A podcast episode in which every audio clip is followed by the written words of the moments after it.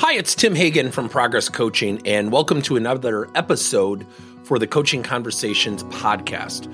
Now, we are on Stitcher, we are on iTunes, and multiple different channels.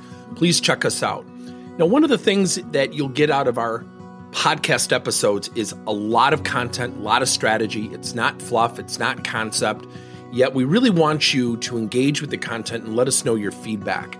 If you have any questions, feel free to reach out to us. If there's topics you'd love to have us address, we would love to share them with you. Let us know your impact and let us know your feedback. Virtual selling is really creating one of the greatest opportunities, I think, during our time when it comes to business to business development. Virtual selling is actually changing the landscape of how we sell and how we buy. Now, recently, McKinsey came out with a report showing that a lot of buyers, a major percentage of buyers, actually prefer the virtual selling. Now, before we get into, I believe the greatest opportunity virtual selling provides us is some fundamental things that it also provides us opportunistically. First, organizations are saving money. We're not spending money on mileage. We're not spending money on travel. Here's the funny thing when we're selling virtually and we're not traveling to the airport and we're not traveling via our car, that time difference, that time savings can be reinvested into prospecting, business development, proposal generation. You get the idea.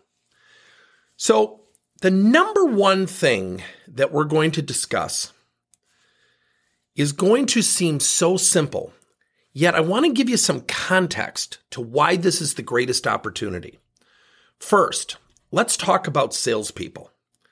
I am a salesperson by trade. Yes, I teach and I facilitate coaching, yet I also have a responsibility of selling. So, what I'm about to share with you is not a criticism of salespeople. This is our opportunity, everybody. First, we want salespeople who are tough, who've got egos, who can accept rejection because inherently we're going to have rejection. With that being said, that very thing that we want becomes an inhibitor to people learning. Now, let me add a little bit of humor to facilitate the context a little bit deeper. When somebody has a great sales year and you go up and say, Barry, man, you had a great year, you know, what do you attribute that to? Barry's going to talk all about himself. Yet the next year, when Barry has kind of a subpar year, and I say, geez, Barry, what happened? Most sales reps, our fictitious sales rep Barry will do the same thing. He will gravitate to things outside of himself. Well, the economy was kind of bad, or, you know, the marketing department didn't do a couple things that we were expecting. Rarely will you hear a salesperson say, you know, I really lost sight of practice and I didn't practice enough and my negotiation skills was a little bit off. And for whatever reason, I was really, really scared of closing. Now I bet you're laughing a little bit. So let me add some even deeper context. Had a client who's recording Zoom calls because they're now selling virtually. Their customers aren't letting them on site. And this is their number one sales rep. Mind you, during the COVID crisis hitting his numbers. So as I was watching the call, because it was recorded, my client asked me to evaluate it. And I said, well, here are the three things he did extremely well. He knows your products. He knew how to solve the problem of the client. And I have to tell you something. He was fantastic with articulating how the company could support and service after the sale was commenced. So he was really good on his feet, really good with critical thinking, great problem solver. And my client said, Oh my gosh, that's fantastic. He said, Well, that's great. And he started to end the conversation. I said, Whoa, whoa, wait. He said, Oh, is there more? I said, Oh, there's a lot more. I said, Now notice I started with three things he did extremely well. Let me share with you a major opportunity. He said, Sure. I said, He's got a strong ego. He said, Yes, he does. I said, Okay. I said, He comes off very confident, which conjures up a risk of what? He said, Yeah, some people might think he's arrogant. I, I know some people have said that. It's okay. I said, now to supplement those two areas of concern, he interrupted the customer 11 times. One of the phrases he used was, no, no, no, no, no, no. You're not understanding me. Factually, the client wasn't understanding. Yet he cut them off and said, no, no, no, no, no, no, no. Here's what you need to understand. I said to my client, hearing that, what's your first impression? He said, wow. I said, so all the good things he does in his mind and in his ego, do you think he's aware of some of the things that might be undermining his strengths? Client immediately goes, absolutely not. I said, that's why virtual selling presents us the greatest opportunity when it comes to sales talent development. He said, What's that? I said, We get to deal with reality. Because do you think if he doesn't get that sale, as good as it was, as good as he is, do you think he would honestly come back and say, you know what, I kind of blew that call? He said, never in a million years. So the number one greatest opportunity, and that's an example probably that may not be germane to what you're going through, but just think about that for a second. We get to deal with reality. We actually get to see how people are dealing with things. We get to see if they're asking open ended versus close ended questions. We get to see how many times they demonstrate active listening versus interrupting. We get to see are they delivering benefits versus delivering features of the products and services. So, going back to this example, this person asked great questions, knew the products, did not talk features. He talked directly to the customer's needs in statements of benefit. You could see the client was loving it. Yet you could also see a little bit of cringing when he kept talking to them in a very interruptive, dismissive way. So, one of the greatest books I think I've ever read is called Insight by Tasha Eurich. She does a lot of work. She's an organizational psychologist. I believe she has a PhD. It's a New York Times bestseller. And I've got to believe these numbers are really apropos, very germane to salespeople. She said in her survey, How many of you think you're highly self aware? 95% said they felt like they were highly self aware. Number two, when she assessed and, for lack of better description, tested them, she found out only 10 to 15% were truly self aware. That, my friends, is an 80 to 85% fallout. Interpretation 80 to 85% of people are fooling themselves. So when we talk about virtual selling, providing one of the greatest opportunities, it is a different platform, it is a different way of selling. I think one of the best things that an organization can do today is to buy the book by Jeb Blount, Virtual Selling. He does a fantastic job of talking about the transition, the nuances, what we need to change as sales professionals. Most sales professionals won't look in the mirror and say, you know what, I've got to adapt.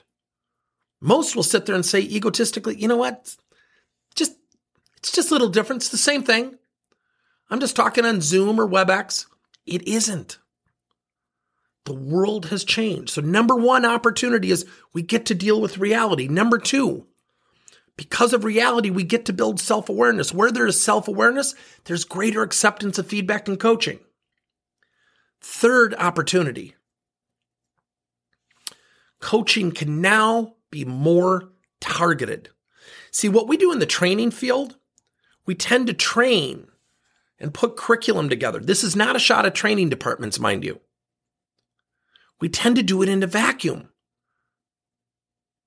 Most sales leaders will look at people's numbers and try to decipher where their sales training needs exist. Well, I think we need a program on negotiation. Yet, if I can actually watch a guy or gal negotiate well or not so well, now I'm dealing with reality. Where there's reality, there's self awareness. Where there's self awareness, we have the opportunity to coach that is much more targeted. Last, here's the big one the first big one was really dealing with reality, but this one for me is so important. Sales is very subjective. People typically buy emotionally, not rationally. Now, what's going to happen? Our relationships with prospects and customers are going to change. Not more or less, they're going to change. And I think we need to deal with things factually. So let me give you an example. Notice in my example, I complimented the sales rep. He knew the products and services. He knew how to deliver benefits. He knew how to ask really good needs based selling questions. He did not lack confidence. Those things are not always attributes of every salesperson. So inherently, he was kind of ahead of the curve. Yet, factually, he interrupted 11 times. So when you are selling virtually, and you get to coach your people and you can capture it and you can deal with reality, my advice is to use something called factual scoring open ended questions versus close ended questions, interruptions versus the number of times people paraphrase or demonstrated active listening.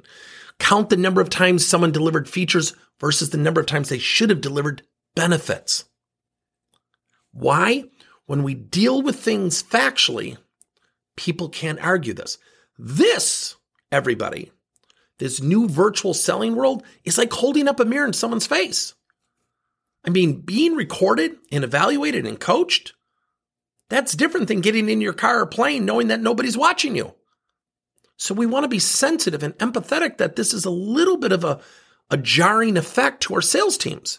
Yet opportunistically, it provides the greatest opportunity of all time. We get to deal with reality. So, in summary, let me share another story with you.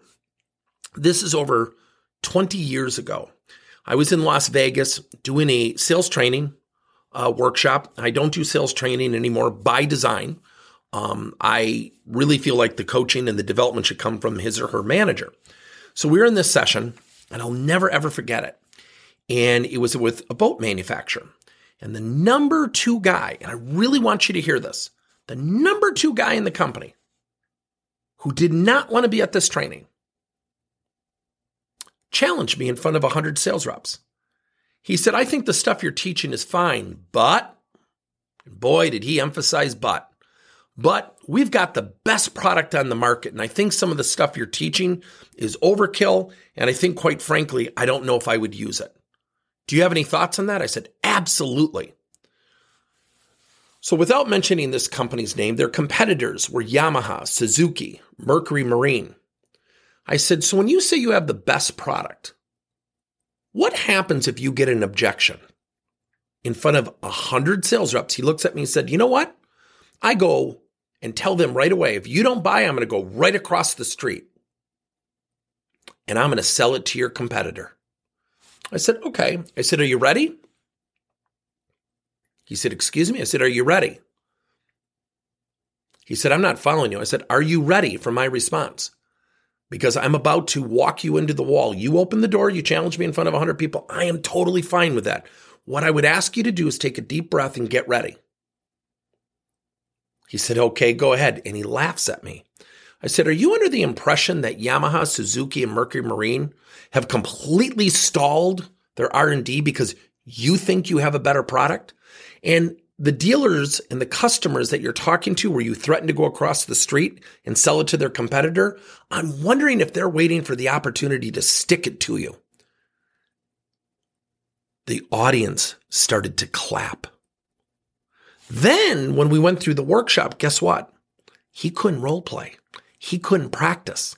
He was terrible, number two in the company. So then we were sitting there thinking, how is this guy number two in the company? So here's the funny part of the story. Six months later, he left the organization after about four or five years uh, for reasons, you know, unrelated to the training. And a gentleman by the name of Craig took over his territory. He was a service person. Service people do what? They ask great questions. This guy practiced. He was open to feedback. Number two in the company took over his territory quadrupled, quadrupled the sales volume. Why? One, we were dealing with reality. Now, do I think that first sales rep left there thinking, man, that was fantastic sales training? No, I don't. Do I think Craig thought it was helpful as he started his sales career? Yeah, I do.